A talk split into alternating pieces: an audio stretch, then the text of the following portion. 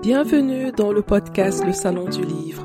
Si vous êtes passionné par la lecture, si vous souhaitez découvrir l'univers artistique de vos auteurs préférés et mieux comprendre les coulisses du domaine du livre, alors ce podcast est exactement ce qu'il vous faut. Je suis Assel Nadal, entrepreneur littéraire, et j'aide les auteurs indépendants à mieux comprendre l'auto-édition, à construire une stratégie digitale simple et efficace pour publier et promouvoir leurs livres.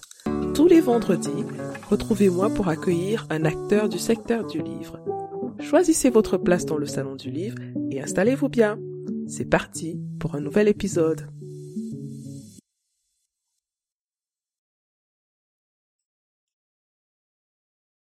Bonjour, bonjour. Aujourd'hui, je reçois Kama Sissé, une jeune auteure qui vient de sortir son premier roman en auto-édition et qui s'intitule Soa Eja.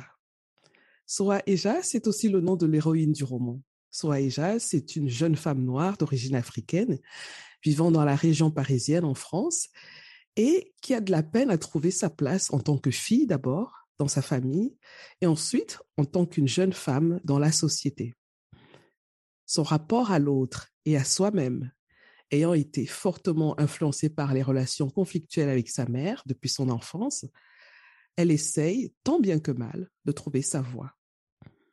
Kama par la voix de Soya Eja, revient sur sa propre enfance et partage dans ce roman son chemin dans la recherche de sa propre identité de femme. À côté de l'écriture, l'auteur est aussi juriste et entrepreneur. Bonjour Kamassissé. Bonjour.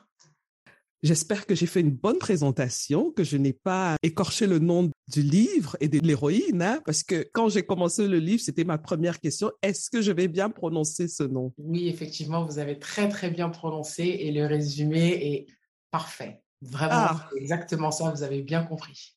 Merci beaucoup. Alors, comme je l'ai dit en introduction, c'est un roman. Oui. J'ai failli me perdre dans la lecture à un moment parce que j'ai dû revenir sur la couverture pour voir si c'était vraiment écrit roman dessus, parce que c'est écrit à la, à la première personne, hein, donc c'est le jeu. Et à un moment, je ne savais pas qui était l'héroïne et qui était l'auteur. Mais bon, on reviendra dessus. Pour l'instant, je commence par déjà savoir qui est Kamassissé. Donc là, on parle de l'auteur. Hein? est-ce, que, est-ce que vous pouvez vous présenter en quelques mots? Bien sûr. Alors, je suis Kamassissé, d'origine malienne. J'ai 32 ans. Euh, j'ai une carrière euh, en cabinet d'avocat en qualité de juriste.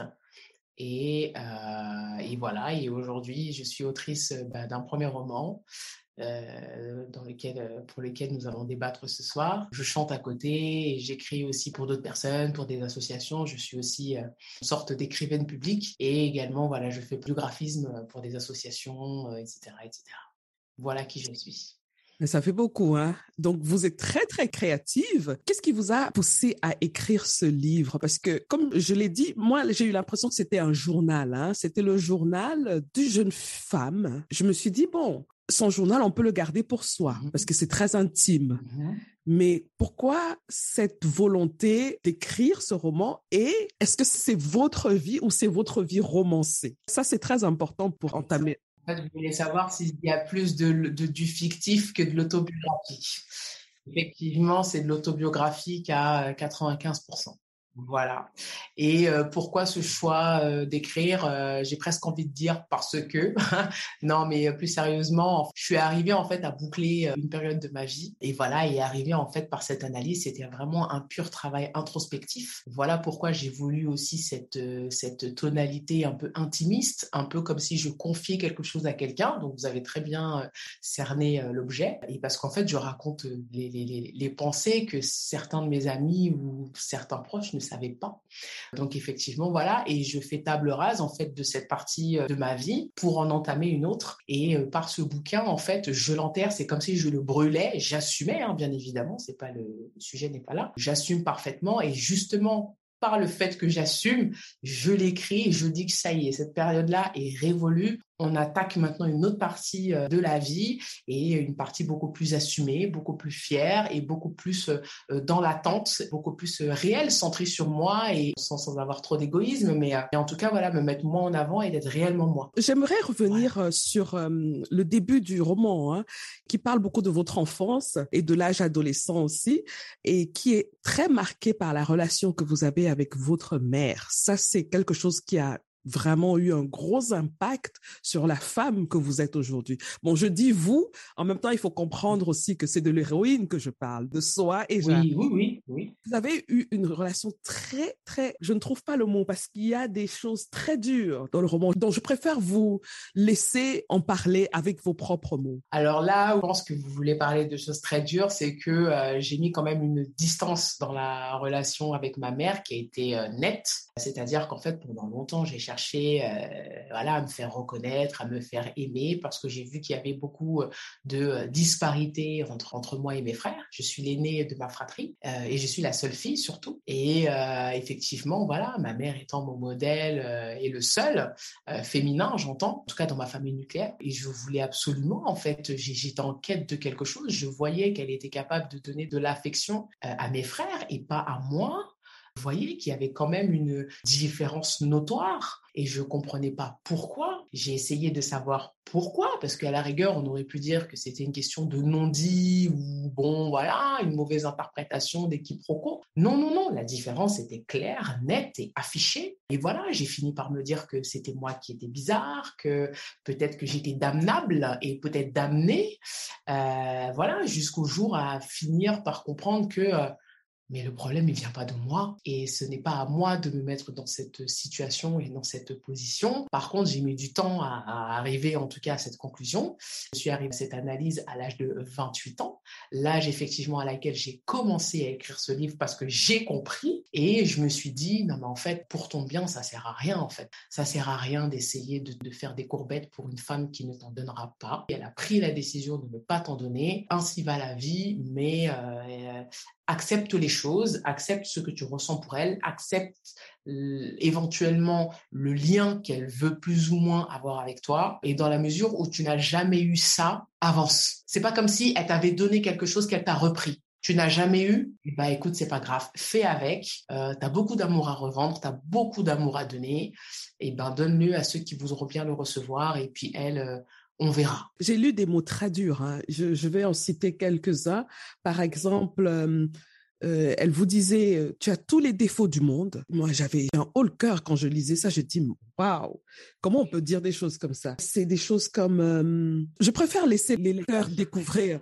Comme je préfère les garçons à elle, par exemple ou ta gueule. Quand vous lui dites bonjour maman, comment tu vas, elle répond ta gueule. Ou tu me fais chier, ou dégage. Mais est-ce que vous avez déjà eu un moment où vous êtes assise avec votre mère et lui dire tranquillement, posément, ce que vous ressentiez? Et si vous l'avez fait, qu'est-ce qu'elle vous a dit en retour? J'ai toujours essayé. Alors, j'ai essayé de part mmh euh, de moi-même, donc c'est-à-dire aller vers elle. On était toutes les deux, j'ai ouvert la conversation. Maman, pourquoi? Qu'est-ce que je t'ai fait? Euh, Dis-moi, je sais pas. Est-ce que je te renvoie quelque chose? Est-ce que il, faut m'expliquer. À un moment donné, euh, j'en ai marre d'être ton de Euh, j'ai jamais eu de réponse. C'est un peu les réponses des mamans africaines. Tu comprends rien, laisse-moi tranquille, voilà, mais t'es folle, mais tu dis n'importe quoi. Bon, ok. Après, il y a eu différentes, comme elle et moi, on a eu plusieurs euh, altercations. Donc, il y a eu aussi ce qui se passe souvent dans les, dans les, dans les communautés africaines, des intermédiaires. Et euh, le plus grand intermédiaire de ma vie, bah, c'est mon père. Et donc, souvent, mon père est intervenu parce que mon père sait effectivement ce que je ressens au plus profond de moi. Et euh, je pense aussi qu'il sait à peu près, en tout cas, par rapport à, par rapport à ma mère. Donc, il essayait de temporiser les deux, les deux caractères volcaniques. Mais par contre, moi, j'ai jamais, euh, je me suis jamais caché derrière qui que ce soit, et ma mère a toujours su euh, ce, que, ce, que, ce, que, ce que je pensais et les réponses que j'attendais d'elle. Et elle n'a jamais su me donner, mmh euh, me donner de réponse. Et à un moment donné, j'en ai marre d'attendre. Je me suis dit, le problème, je sais qu'il vient pas de moi. Elle n'est pas capable de me donner des réponses. À elle de gérer sa santé mentale. Moi, je vais gérer la mienne. J'ai besoin d'avancer. Qui est assez rassurant, c'est que du côté de votre père, quand même, il y avait cette affection, il y avait ce tempérament plutôt doux, qui, euh, on peut pas dire balancer un peu Non, mais quand même, ça faisait chaud au cœur de ça. En tout cas, moi, c'est ce que j'ai ressenti quand je lisais. Hein. Et est-ce que, par contre, avec votre père, peut-être qu'il avait une réponse à ça? Je rappelle que vous êtes l'aîné de la famille, donc on suppose que le premier enfant, il est désiré, il est voilà, c'est pas le fruit du hasard, donc on, l'attend, et surtout que c'était un couple qui s'aimait, donc euh, voilà, donc toutes les conditions sont réunies pour que cet enfant-là soit aimé. Ben, mon père, il me disait que parfois, il y avait des côtés de ma mère qu'il ne connaissait pas, ou en tout cas qu'il avait lui-même du mal à interpréter, et qui me disait que ma mère était plutôt maladroite dans, dans, dans, dans son affection et, euh, et je sais aussi qu'il essayait de temporiser beaucoup parce qu'il savait que ça me, ça me prenait au cœur. Je savais aussi que lui, de son côté, il parlait beaucoup à ma maman parce qu'il me l'avait dit. Il m'a dit, oui, tu sais que je parle beaucoup à ta mère. À chaque fois que je lui dis qu'il faut qu'elle, il faut qu'elle temporise, il faut qu'elle fasse attention avec toi, etc., etc. Et, euh, et bon, bah, ta mère, elle en fait qu'à sa tête. Donc voilà. Et je lui ai dit, je lui ai dit, mais un jour, papa, je vais arrêter parce que j'en aurais marre. Mmh et il m'a dit, mais tu peux pas en avoir marre, c'est ta mère en fait. Et je lui dis, oui, mais elle, elle peut pas me traiter comme ça. C'est ma mère en fait, je suis sa seule fille, c'est pas normal en fait. Et il me dit, oui, mais tu sais, les conflits mère-fille, ça date pas d'hier. Je lui dis, mais c'est pas parce que ça date pas d'hier que c'est normal. C'est pas normal en fait. Je lui dis, à chaque fois que j'ai envie d'accomplir quelque chose dans ma vie, toutes les choses que j'ai accomplies dans ma vie, elle n'était pas là. Elle n'a pas, elle a même pas voulu euh, s'intéresser à ça. À la rigueur, elle aurait été comme ça avec ses trois enfants. Bon, elle est comme ça et c'est sa nature. Bon, pas de souci, on accepte. Mais là, il y avait un menu spécial Kamassissé slash Soaïja, justement. Et moi, je voulais montrer aussi, effectivement, par ce livre, que bah, je suis complètement euh, euh, détachée euh, de tout ça, affranchie de tout ça. Et puis surtout que je suis plus forte que ma mère. Je pense qu'elle doit trimballer quelque chose, une faiblesse quelque part là-bas. Et moi, je, franchement, je, j'ai passé outre et je me suis fait le serment de pas, si, si Dieu me donne des enfants, je me fais le serment vraiment de pas reproduire ça parce que c'est juste horrible en fait. C'est important pour la construction de n'importe quelle personne. Tout à fait. Et avant d'arriver à cette euh, rupture hein, euh, que vous avez décidé de faire, il y a quand même un long parcours. Il y a un long parcours de l'adolescente qui n'est pas très à l'aise avec son corps parce qu'elle est en surpoids. Je donne pas plus de détails. C'est difficile de parler sans donner les détails du livre, mais je vais essayer. Oui. Un petit peu. Voilà. Donc elle est en surpoids, ce qui fait que voilà, elle se cherche. Hein. Euh, l'adolescente. Et il y a ensuite la jeune femme. Moi, je vais insister sur la jeune femme parce qu'il y a des moments où j'avais envie de lui donner des petites C'est vrai. la jeune femme dans la vingtaine qui physiquement commence à se retrouver un petit peu, mais qui reste toujours, euh, on va dire, traumatisée hein, par ce rapport euh, conflictuel qu'elle avait avec sa mère, ce qui fait que, comme il y a ce manque d'amour, hein, elle recherche cet amour ailleurs. Exactement. Et en général, que font les jeunes filles? C'est vers les garçons qu'elles cherchent cet amour. Et cherchant cet amour à tous les prix vers les garçons, elle va vivre des aventures incroyables à chacun d'aller lire. Mais je vais parler quand même de l'un de ces mecs-là. Donc, j'ai envie de parler de Karel. Karel? Ah, je suis étonnée que vous vouliez me parler de Karel. Oui, j'ai envie de parler de Karel, mais on va parler de Karel tout à l'heure. Je voudrais comprendre, à cet âge-là, la vingtaine, où maintenant vous devenez une femme, hein, donc avec tout ce que ça comporte comme changement du corps, des envies, que ce soit en termes de carrière, des envies sentimentales et tout ça. Vous n'avez pas une mère qui, avec qui vous avez de bons rapports. Donc, vous n'avez pas une femme à qui demander comment ça se passe. Oui. Est-ce que dans votre entourage, vous avez quand même une tata, une amie qui essaye de vous guider un tout petit peu? J'ai ça. On, a, on est plutôt une famille assez ouverte, surtout sur ce type de dialogue. Mais après, euh, voilà, on fait quand même partie d'une communauté malienne où on parle pas trop de ça. C'est surtout tabou. Et puis surtout, euh, voilà, on parle de sexualité, que sexualité égale mariage. Il n'y a pas tout ça. Et puis surtout, il y a ce côté aussi, euh, on est jeune, on connaît tout. On a un peu ce côté-là. Et puis surtout, euh, moi, j'avais aussi surtout une image de vouloir garder la face à tout prix, en fait. J'ai voulu garder la face chez moi, j'ai voulu garder la face avec mes copines, j'ai voulu garder la face avec les hommes. Euh, j'ai surtout voulu garder la face quand j'ai eu mon tout nouveau corps, parce que c'était un flot de plein de choses qui m'arrivaient, je comprenais pas. C'était comme si je devenais une star, entre guillemets, du jour au lendemain. Mais je pouvais pas faillir, je pouvais pas faire celle qui ne savait pas, je pouvais pas faire la novice. Après, c'est une question de fierté aussi, hein, qui gamberge de dedans. Et au final, j'y connaissais rien, mais le résultat, il n'est pas probant. Quoi. Il, est, il, est, à la hauteur de la médiocrité de mes connaissances. Mmh voilà. Ce qui m'a frappé donc, c'était la recherche de cet amour chez les hommes. mais vous n'avez parlé que d'eux après. Et je me suis posé la question de savoir pourquoi uniquement les hommes dans la recherche de soi, dans la quête de soi. Pourquoi vous avez uniquement parlé des hommes? Parce qu'il n'y a pas que les hommes, il y a plein d'autres choses dans la vie par lesquelles on peut se chercher, par lesquelles on peut essayer de se retrouver. Et je me suis dit, mais pourquoi elle a insisté? Parce que vous leur avez donné une grosse part du livre. Une grosse part de ma vie, exactement. Parce qu'en fait, professionnellement ou à l'étude, je cartonnais. J'ai pas de problème, ça, ça marchait. J'avais des copines, en veux-tu, en voilà, j'en avais plein. Ça, c'est pas le problème. Mais ce que j'avais pas, c'était à l'époque, bah, on, ne me voyait pas beaucoup, en fait. Les garçons que je voyais un petit peu, ils me voyaient pas. Et euh, tout est arrivé un petit peu en même temps, c'est-à-dire que quand ça allait crescendo avec ma mère à la maison, moi, bah, c'est là que j'ai commencé à perdre du poids, donc c'est là que aussi j'ai commencé à me faire voir un peu plus. Donc mes copines étaient restées les mêmes copines, mais avec les garçons, c'était tout nouveau. Voilà, c'était le mec que je regardais toujours au coin de la rue, qui me regardait même pas, et là, du jour au lendemain, euh, il s'aperçoit euh, voilà, que je suis là. Et puis, c'est des petits cadeaux, c'est des petites choses, c'est des, des, petites attentions qui sont tellement anodines, mais qui, pour moi, avaient tellement d'importance. Et puis, ils avaient l'art aussi de me dire des mots doux, des mots vraiment que je voulais, voilà, je voulais m'accrocher à ça, en fait. Voilà, parce que je me suis dit, bon, le boulot, l'école, etc. Professionnellement, ça va. Bon, pas de souci. Bon, à la maison, on va essayer de rafistoler comme on peut. Euh. Les copines, ça va. Euh, la santé, ça va. Bon, bah, le reste, c'est quoi? C'est le mec. Mais j'ai envie de vous demander pourquoi c'était pas suffisant. Je pense que tant qu'on n'a pas confiance en soi, tant qu'on ne connaît pas ses, propres attentes, tant qu'on ne sait pas évaluer l'amour qu'on a pour soi, on va essayer de le chercher. Enfin, on n'a pas de boussole, en fait. Déjà, ma propre boussole, qui est ma mère, j'en avais pas. Ou en tout cas, je voyais pas très bien euh, ce qu'il y avait entre nous. Et, euh, et donc, du coup, ouais, j'ai essayé de le chercher ailleurs. Et ceux qui me l'ont donné, on va dire, de façon plus ou moins intéressée, et de façon beaucoup plus caractérisée, effectivement, c'était les hommes. Donc c'est pour ça que j'ai été crédule, c'est pour ça que j'ai fait des choses euh, rocambolesques, on va dire ça comme ça. Et euh, voilà, ça a été des expériences qui m'ont forgé aujourd'hui. Aujourd'hui, je sais ce que je veux, je sais surtout ce que je veux pas. Et voilà, dommage d'en être en arrivé aussi, d'être arrivé là. Mais euh, je suis contente au final parce que voilà, j'ai retrouvé quand même beaucoup ma joie de vivre et maintenant mon sourire, c'est mon sourire. Je ne cache pas de tristesse. D'où en fait ce que je voulais par rapport à la couverture en fait. C'est pour ça qu'il y avait le jeu de le jeu du miroir. Exactement.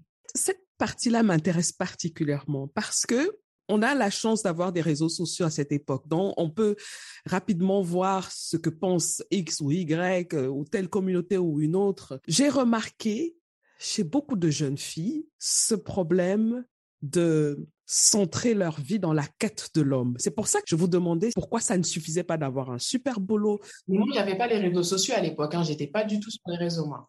Mais je veux dire, aujourd'hui, j'ai la possibilité de voir que c'est un problème qui concerne aussi d'autres personnes. Grâce aux réseaux sociaux, je le découvre et je suis toujours surprise de voir que les conversations centrales des femmes africaines, bon, je ne sais pas si les autres le font, hein, tournent mm. autour de la relation avec l'homme. Et je suis toujours étonnée de voir qu'une femme qui, a, qui est bien dans son travail, qui est bien dans, voilà, qui est bien dans tous les autres domaines, n'est pas bien en général parce qu'elle n'a pas d'homme. Parce qu'elle, voilà.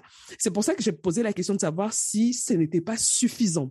Je pense que c'est la faute à la société patriarcale tout simplement, on nous a bercé dans un truc de oui, bon, tu as fait tes études, c'est bien, la famille, c'est bien, mais une femme n'est pas accomplie tant qu'elle n'a pas d'homme, tant qu'elle n'a pas d'enfant, tant qu'elle n'a pas. Voilà.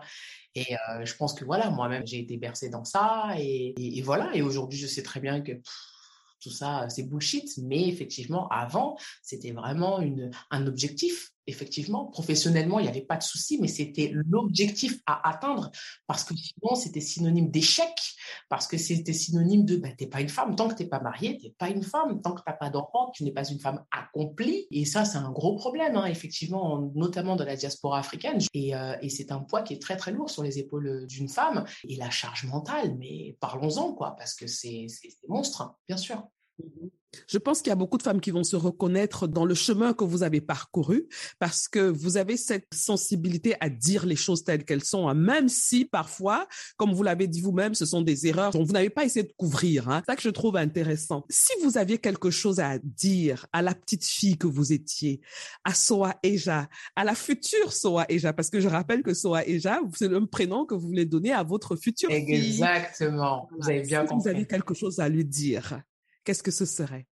Ah là là, je lui dirais, prends ton mal en patience et euh, détermine tes propres attentes. Évalue l'amour que tu estimes pour toi et ose imposer un niveau de respect envers les personnes et ceux qui ne te respectent pas, euh, éloigne-t'en surtout. Et puis surtout en qualité de maman, eh ben sache que moi je t'aimerais au-delà de plein plein de choses et euh, je trouverai le moyen de te le dire. Je sais pas si j'arriverai à te le verbaliser parce que c'est vrai que dans les communautés africaines, euh, je t'aime, euh, hein, on connaît pas trop, mais je trouverai en tout cas le moyen de te soutenir et de t'accompagner, euh, voilà, quoi que quoi qu'il se passe.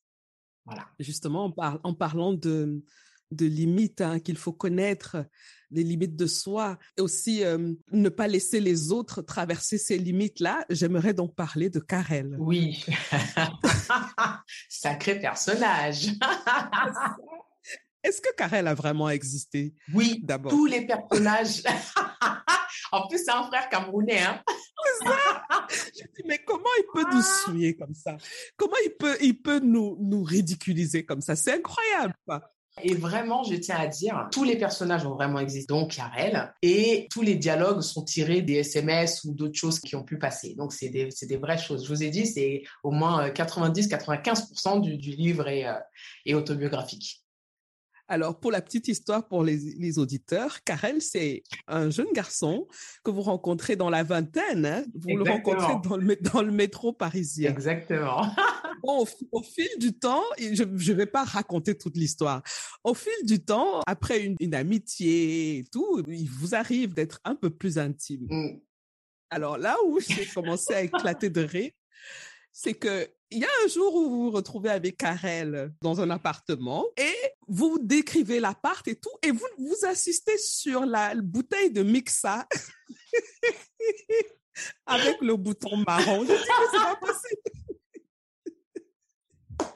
Surtout que c'est dans un moment bon, hein, dans un moment un peu intime entre guillemets si on peut dire. Et vous, vous décrivez la bouteille de Mixa et vous précisez avec le, bou le bouchon marron. J'ai dit, eh ben dis donc. Alors, j'ai vraiment bien décrit l'appartement parce que c'est vraiment quelque chose qui m'avait marqué. Et, euh, et, même en écrivant ces lignes, je me suis dit, mais pourquoi t'es pas parti? Pourquoi t'es pas rentré chez toi? Pourquoi t'es resté oui. en fait? Pour la petite histoire, vous vous retrouvez dans l'appartement des Carrel et euh, voilà, c'est une situation un peu bizarre, on va dire, hein, parce que oh, Karel n'est pas votre copain à la base. Hein, voilà, c'est un bon ami, comme on dit, mais vous sentez que l'atmosphère est bizarre. Racontez, mais pas jusqu'au bout, parce que je veux que les gens aillent lire. Il n'y a pas de souci. Sinon, vous m'arrêtez. Si je commence un peu à vous m'arrêter. D'accord. Donc en fait, oui, effectivement, voilà, je me retrouve dans l'appartement avec Karel, l'ambiance est un peu bizarre. Je sais pas, il y a un peu de suspicion, mais pas trop, mais bon voilà. Par contre, bon, on va pas nier. Je me dis bon, peut-être qu'on sait pas, peut-être qu'il se passe quelque chose, peut-être qu'il se passe rien, on sait pas trop. Et à un moment, bon, il est tard en plus quand j'arrive chez lui, on papote. Et puis, bah, d'entrée de jeu, il me dit, bon, bah, voilà, bah, tu dors ici. Et puis, moi, bah, ok, je dors ici, il n'y a pas de souci j'aimerais dire quelque chose parce que à ce yes. moment-là, j'ai dit mais elle est bête ou elle, ou elle fait semblant? Parce que c'était c'est une c'est une astuce qui est vieille comme le monde. Mais Soa est très crédule. Elle était très crédule. Oui. Très, très, très, très, très, très. Mm -hmm. Franchement, on m'a sorti dans, dans chaque histoire, on m'a sorti des, des choses rocambolesques. Et pour citer que un petit chapitre, Kwame, par exemple. Et donc, j'arrive dans la chambre et puis je suis là, je vois la chambre, je me dis mais c'est quoi ça? Et euh, et je vois qu'il se prépare pour euh, pour pour qu'on passe la nuit dans la même pièce. Et puis moi je, je dis mais attends mais enfin comment ça euh, Et puis je me laisse embriguer en fait dans ce truc-là et on finit par passer euh, la nuit en fait dans le même lit et c'est là qu'il se passe différentes choses, euh, voilà, différentes pensées et il y a eu plusieurs contradictions entre ce que je pensais et la façon aussi dont j'ai agi. De temps trois mouvements, il y avait ma conscience qui me disait quelque chose, de l'autre côté je faisais l'inverse, etc., etc. Je réfléchissais beaucoup à mes histoires passées, présentes, etc. Enfin bon, on, sent vraiment le, les interrogations, hein, vraiment. Euh, et, voilà, il arrive ce qu'il arrive, on finit par passer, euh, je finis par passer la nuit dans ses bras. Et, euh, voilà. la relation, entre guillemets, hein, avec Karel est assez emblématique, à mon sens, hein, de ce que vous traversez en tant que jeune fille, c'est-à-dire un déchirement avec euh, la recherche de l'amour, la recherche de, du regard de l'autre pour confirmer que vous êtes belle, que vous êtes aimable. Et aussi la jeune femme en devenir qui a des envies, qui a envie d'être libre, qui a envie de faire ce qu'elle veut, comme elle veut, sans que ça ne passe dans un cadre bien précis.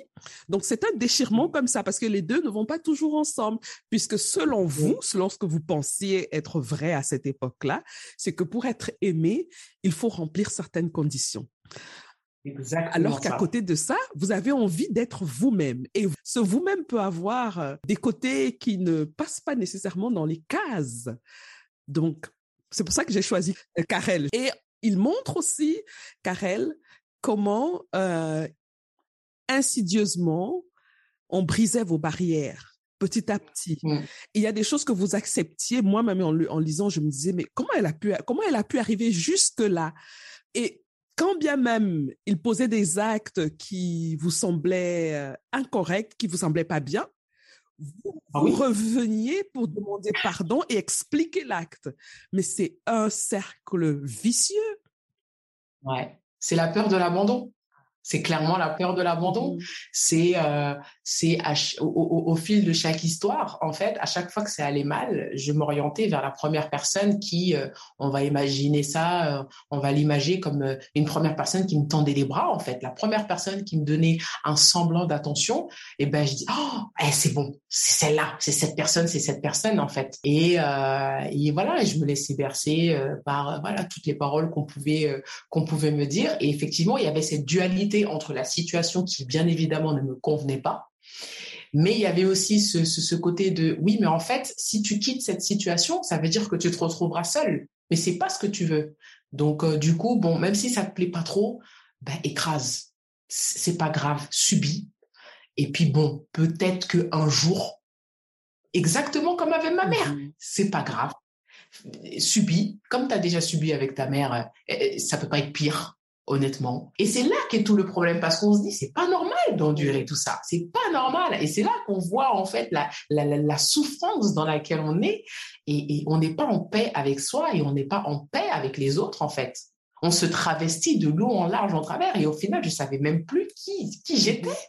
En fait, je savais même plus. J'étais juste quelqu'un qui subissait un punching ball, appelez ça comme vous voulez. Il y a une grande solitude derrière aussi. Hein. Clairement. Et pourtant, ceux qui me connaissent et qui ont déjà lu euh, le bouquin étaient euh, très surpris. Ils me disent, mais à quel, moment, Kama euh? Je dis, bah, écoutez, les gars, c'est là. Hein. Il n'y a rien de plus. Vous avez peut-être toujours eu un sourire, un masque? Oui, exactement comme sur la couverture. Parce que la couverture, c'est mon visage, c'est ma vraie photo en fait qui a été mise en, graphisme. Et oui, donc j'avais effectivement ce visage lumineux qui souriait tout le temps, voilà, euh, toujours la fofolle à faire la fête, etc. Euh, euh, la, grande femme qui, est pleine de charisme et voilà, qui était super cool. Les hommes étaient à ses pieds, elle est intelligente, elle a tout entre guillemets mais au final, intérieurement, c'est tellement vide, tellement vide. Et à quel moment, comme avec votre mère, hein, vous avez décidé de dire stop à cela, à vraiment commencer à respecter les barrières que vous-même vous choisissiez? Bah déjà avec les mecs j'avais eu euh, voilà une succession d'échecs. Et euh, donc déjà j'étais beaucoup dans ce travail introspectif déjà avec les garçons. Mmh. Ensuite, euh, arrive ou un moment où j'ai eu la dispute énième dispute avec ma mère. Mhm. Je crois que c'est mais c'est parti d'un truc vraiment anodin, hein, euh, un truc vraiment euh, du quotidien, on va dire. Mais sauf que les mots, euh, ont pris une ampleur rocambolesque et je suis sortie. Vraiment, j'ai claqué la porte, je suis sortie, je suis partie faire un tour. Bien évidemment, j'ai pleuré pour pas changer et, et j'ai dit ça y est, c'est bon, c'est bon, c'est bon. Avec les mecs, c'est bon. J'en ai marre de, on prend pour une conne. Ma mère aussi, là, c'est bon, euh, j'en ai marre, je vais arrêter, je vais arrêter de faire des courbettes, euh, euh, je vais arrêter, ça me bouffe trop. Au, travail, on me donne des responsabilités, etc. On me respecte. Comment ça se fait que, voilà, dans mon entourage privé, il y a personne qui me respecte, on me marche dessus? Comment ça Alors que, bon, j'ai bien évidemment des défauts, mais je fais tellement tout pour qu'on me plaire que ça suffit pas? Ah non, à un moment donné, ça va. C'est arrivé vraiment comme ça, c'est vraiment un déclic, vraiment arrivé sur, le coin de la tête. Et vraiment, voilà, et j'ai pris une vraie pause, une vraie marquure, un vrai break avec et ma mère et les garçons. À ce moment-là, j'ai dit stop. Tu te fais une cure, limite, et tu te définis toi, définis ta propre route. Qu'est-ce que tu veux? Pense à toi. Il y en a marre au bout d'un moment que, euh, voilà, le, le premier gars venu, tu lui donnes des fesses, tu lui donnes machin, etc., etc. Faut arrêter faut juste arrêter en fait et essayer de, centrer tes attentes, très clairement tes attentes, et de t'aimer toi. Oui. Qu'est-ce qui vous a aidé à respecter cette décision? Parce que c'est, on peut le dire, hein, mais après, est-ce que ça va, on va passer à l'action? Ça, c'est autre chose. Oui. Alors, j'ai eu beaucoup. Alors, bien évidemment, les demandes, euh, j'en avais euh, toujours. Sauf que, effectivement, maintenant, j'étais un peu plus froide euh, envers les hommes. J'étais beaucoup plus méfiante. Euh, voilà, j'ai passé quand même une période assez, voilà, c'était un peu l'ascenseur émotionnel dans tout ça, parce que je savais pas, en fait, il fallait que je me détermine, il fallait que, que, que je sache, moi, me caractériser, me définir, voilà, et savoir, en fait, le chemin que je veux euh, emprunter. Et euh, oui, effectivement, il y a eu, j'ai eu, euh, j'ai eu pas mal d'approches, mais j'ai voulu me sevrer en fait par rapport à ça. Et je me suis dit, niet, c'est fini, arrête ça. Il faut que tu saches aussi que finalement, bah, c'est pas une fin en soi. Et euh, tant qu'un mec ne veut pas apporter une valeur significative dans ta vie, euh, à un moment donné, ça va aller. Et puis en plus, quand on voit après tous les épisodes que j'ai passés que c'est toujours la même rengaine, à un moment donné, on veut un peu de nouveauté et j'en ai jamais eu à ce niveau-là. Certes, euh, les garçons étaient beaux, certes, euh, ils avaient peut-être la situation ou les mots qu'il faut ou etc. Mais au final, c'était des coquilles vides aussi. C'était juste la devanture qui était belle, ce sur quoi je m'étais toujours tournée et, euh, et je suis jamais rentrée dans le magasin, en fait. À chaque fois, je suis restée devant. Et là, j'en avais marre. Je me suis dit, oh, va vers quelqu'un éventuellement. Le jour où tu seras prête de rencontrer quelqu'un, il faut que tu arrives à aller dans ce magasin ou en tout cas à l'intérieur et en tout cas que la personne te laisse découvrir ça, mais surtout que cette personne veuille te découvrir toi avant. En fait, mmh je me suis toujours oubliée dans mes relations. C'est toujours moi qui me suis pliée en quatre et j'en avais marre en fait. Et j'ai décidé de me choisir moi. Et l'écriture a beaucoup aidé dans ce processus. Beaucoup, mmh énormément. Est-ce que vous pouvez nous expliquer comment? Comment? Parce que euh, j'avais commencé déjà à écrire euh, auparavant. En fait, tout ce que j'arrivais pas à dire, tout ce qui me rongeait un petit peu, parce que euh, je, je, subissais des relations qui ne me plaisaient pas et j'étais consciente que ça me plaisait pas. C'est pourquoi je les ai écrites. Et je le dis, comme vous l'avez très bien dit, hein, je, je, ne cache rien, je dis vraiment des choses. Mais par contre, il fallait que je le dise quelque part. Je pouvais pas le dire à mes copines parce que c'était la honte. Je pouvais pas le dire à ma mère parce que bah on discute pas et en plus à ma mère c'était la honte. Donc il fallait bien le dire, il fallait bien l'écrire quelque part. Et euh, voilà, et je l'ai écrit. Je l'ai écrit et, euh, et voilà, et j'ai voulu vraiment pour enterrer vraiment cette page-là, pour me dire t'as grandi, t'es passé à autre chose. Ouais, il, faut le mettre par écrit. Quand je préparais euh, l'enregistrement, j'ai lu que vous avez dit que c'était une évidence pour vous de publier votre livre en auto-édition? Pourquoi une évidence? Vous aurez pu aussi envoyer votre manuscrit à une maison d'édition. Oui, mais j'ai pas voulu parce que c'est mon bébé déjà, euh, parce que j'ai tout choisi du début jusqu'à la fin. Voilà, et j'ai voulu aussi, en assumant les mots que j'ai mis, en assumant tout ça, j'ai voulu vraiment même assumer la commercialisation, etc., etc. Vraiment tout de, de bout en bout, parce que je savais également que par ce travail de com, euh, mm-hmm. tout comme là euh, ce présent euh, podcast, je savais qu'on allait me poser des questions très personnelles. Je savais, mm-hmm. je suis pas en terrain inconnu, et oui, c'est vraiment pour marquer aussi que ça y est, c'est une période voilà de ma vie qui est vraiment révolue, et aujourd'hui on assume. Il y a personne qui pourra me damner pour ça, parce que qui n'a pas fait ça dans sa vie, mais à un moment donné, voilà, il faut briser des tabous, il faut briser des chaînes aussi. Et je pense que voilà, je suis mon propre parole, le porte-parole de mon livre, et j'ai voulu effectivement par ce travail d'auto-édition aller jusque là. Mmh Mais malgré le fait d'assumer, c'est pas facile de mettre son intimité sur la place publique, hein? surtout vis-à-vis de sa famille. Comment la famille a accueilli le livre? Alors déjà, plusieurs choses. La famille n'était pas au courant que j'écrivais. Mmh Donc la famille l'a su, en tout cas pour ma mère, parce que c'est d'elle dont il mmh s'agit.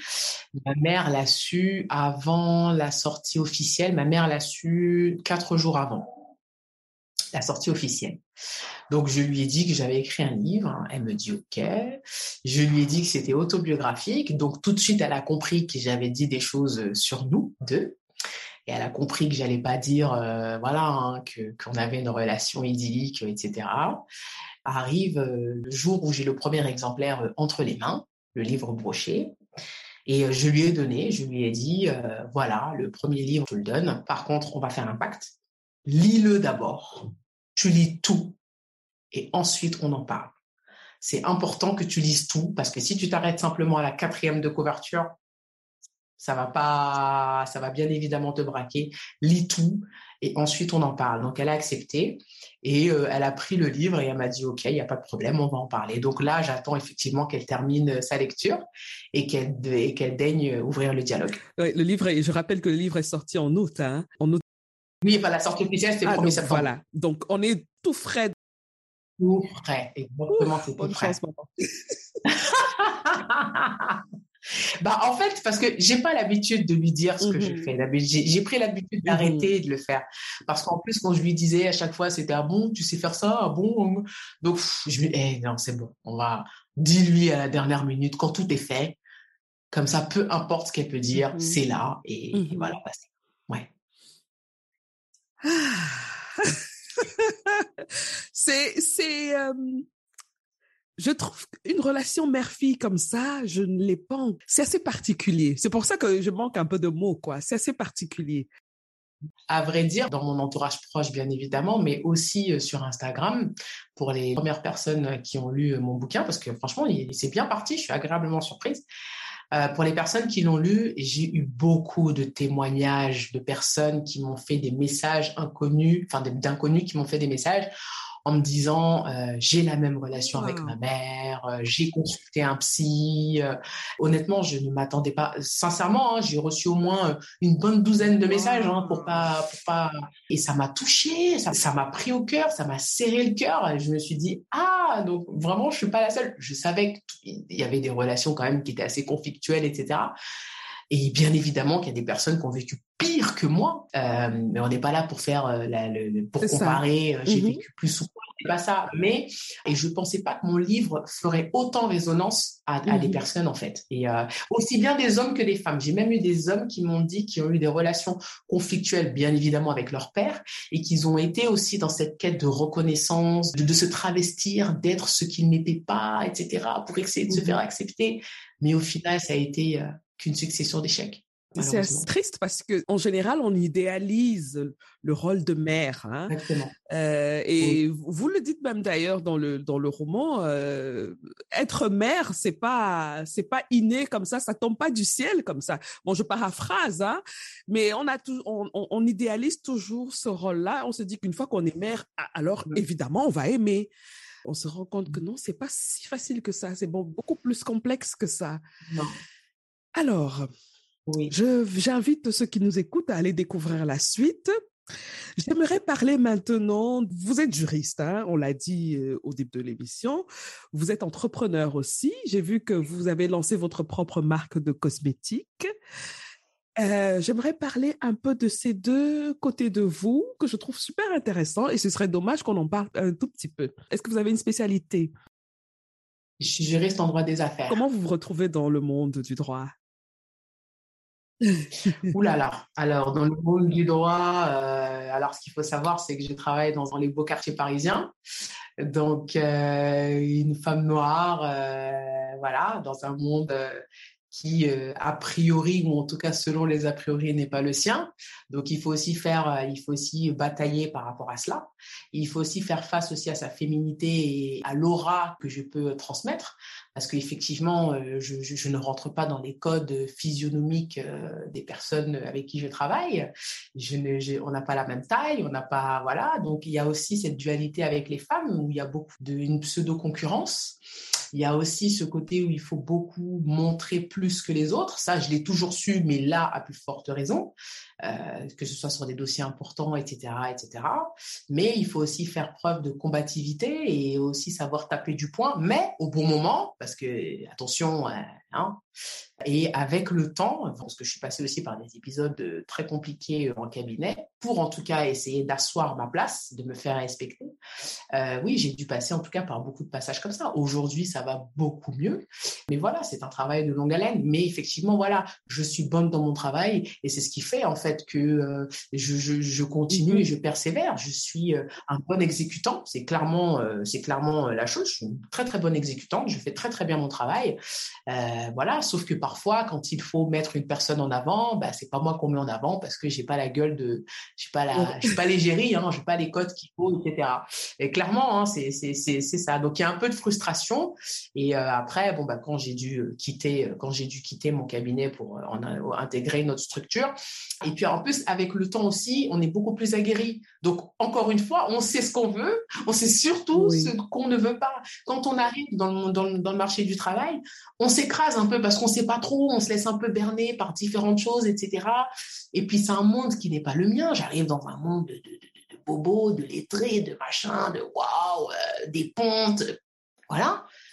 Donc euh, on suit, on suit le mood, quoi. Voilà. Et euh, sans, sans bien évidemment renier ce qu'on est. Je suis africaine, je ne renie pas mon africanité et, et tout ce qui s'ensuit. Ça se voit. Bon, on est en podcast, mais voilà, j'ai des dreadlocks. Enfin bon, voilà, j'assume oui. vraiment pleinement.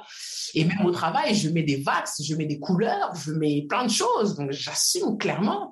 Mais euh, voilà, parfois au boulot, ça passe pas trop parce que euh, il faut être un petit peu corporate, il faut être un peu voilà. Mais voilà, ça a été un combat de longue haleine. Mais aujourd'hui, Dieu merci, mm -hmm. ça va mieux. Et vous n'êtes pas, vous vous êtes pas arrêté là. Vous avez lancé votre propre marque de cosmétiques. Où est-ce que vous prenez d'abord Où est-ce oui. que vous prenez le temps de faire tout ça? bah déjà, faut être très organisé. Et c'est vrai que je suis quelqu'un qui euh, qui euh, qui se complaît à, à, à, à, défaut de gaspiller mon temps euh, pour des hommes. Maintenant, en tout cas, je mets je mets pas mal de temps dans mes activités, mm -hmm. dans mes passions. Et vraiment, voilà, j'ai d'écouter, j'ai décidé d'écouter euh, ce que je ressentais et surtout ce que j'avais envie de faire voilà, d'essayer de faire euh, voilà des choses en tout cas qui pouvaient euh, me plaire et surtout pour éviter d'avoir des regrets. Voilà, et on est dans une ère effectivement où il y a beaucoup d'entrepreneurs et on est dans une ère aussi où tout est possible. On a la possibilité de faire, donc je me suis dit, tu as envie de le faire, écoute, fais-le, tu ne dois qu'à toi-même. Et voilà, d'où aussi la réalisation de ce livre. C'est quelque chose que je voulais faire mmh. déjà depuis longtemps, longtemps, mais euh, voilà, j'ai décidé, et c'était sur ma to-do, et, euh, et voilà, je l'ai fait. C'est magnifique. En tout cas, c'est encourageant. Moi, je trouve que vous allez inspirer beaucoup de personnes, beaucoup de femmes surtout, qui peut-être aussi ont, ont, traversé les mêmes étapes hein, dans leur vie depuis leur temps d'enfance. La jeune fille, la jeune femme et maintenant la femme euh, active, professionnelle. Je pense que ça va parler à beaucoup de femmes. Et je rappelle le, le titre de votre roman, parce que j'insiste, c'est un roman, bien qu'il soit autobiographique. Oui. Le, le titre, c'est Soa Eja.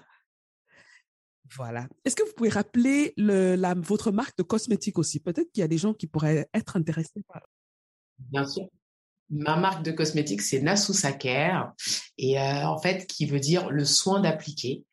Euh, c'est une marque de cosmétiques pour cheveux, corps et barbe, dont la marque est déposée et les formules aussi ont été élaborées, traitées en laboratoire et traitées en Ile-de-France. Ben, dis donc, vous avez vraiment fait les choses comme il fallait, quoi.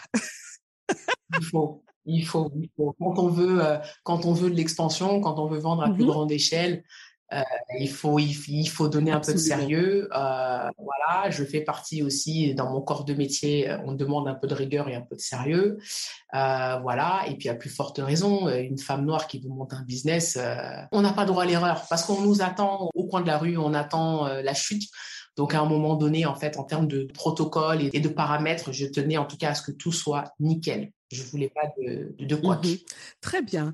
Et si on veut vous contacter, si on a envie d'échanger avec vous, ou je sais pas moi, d'avoir des projets avec vous, comment on fait pour vous contacter? Alors, on peut me contacter directement sur Instagram ou euh, par email. Alors, Instagram, ma page, c'est CamCam, euh, donc euh, K2AM, C2AM, ou bien évidemment sur mon site internet www.camcam.fr. Voilà, nous sommes arrivés au terme de notre échange qui était vraiment, vraiment intéressant. J'invite donc tous nos auditeurs à aller se procurer le roman de Kamassissé, de le lire, de laisser les commentaires là où ils, voudront, soit sur les plateformes de Kamassissé, soit sur Afro Livret, soit sur ma plateforme Seine Nadal. C'est comme vous voulez. C'est toujours bien d'avoir un retour hein, des lectures. Exactement. Et je précise également que le livre est mhm. disponible donc et sur le site internet en e-book ou en brochet, sur Amazon, sur la Fnac et chez Cultura. Voilà, moi je l'ai lu en e-book parce que j'aime beaucoup les les e-books, c'est plus facile à transporter. Donc voilà, donc euh, pour ceux qui veulent le lire là tout de suite, allez l'acheter en e-book, vous l'avez dans les cinq secondes qui qui suivent. Merci beaucoup Kama. Merci à vous.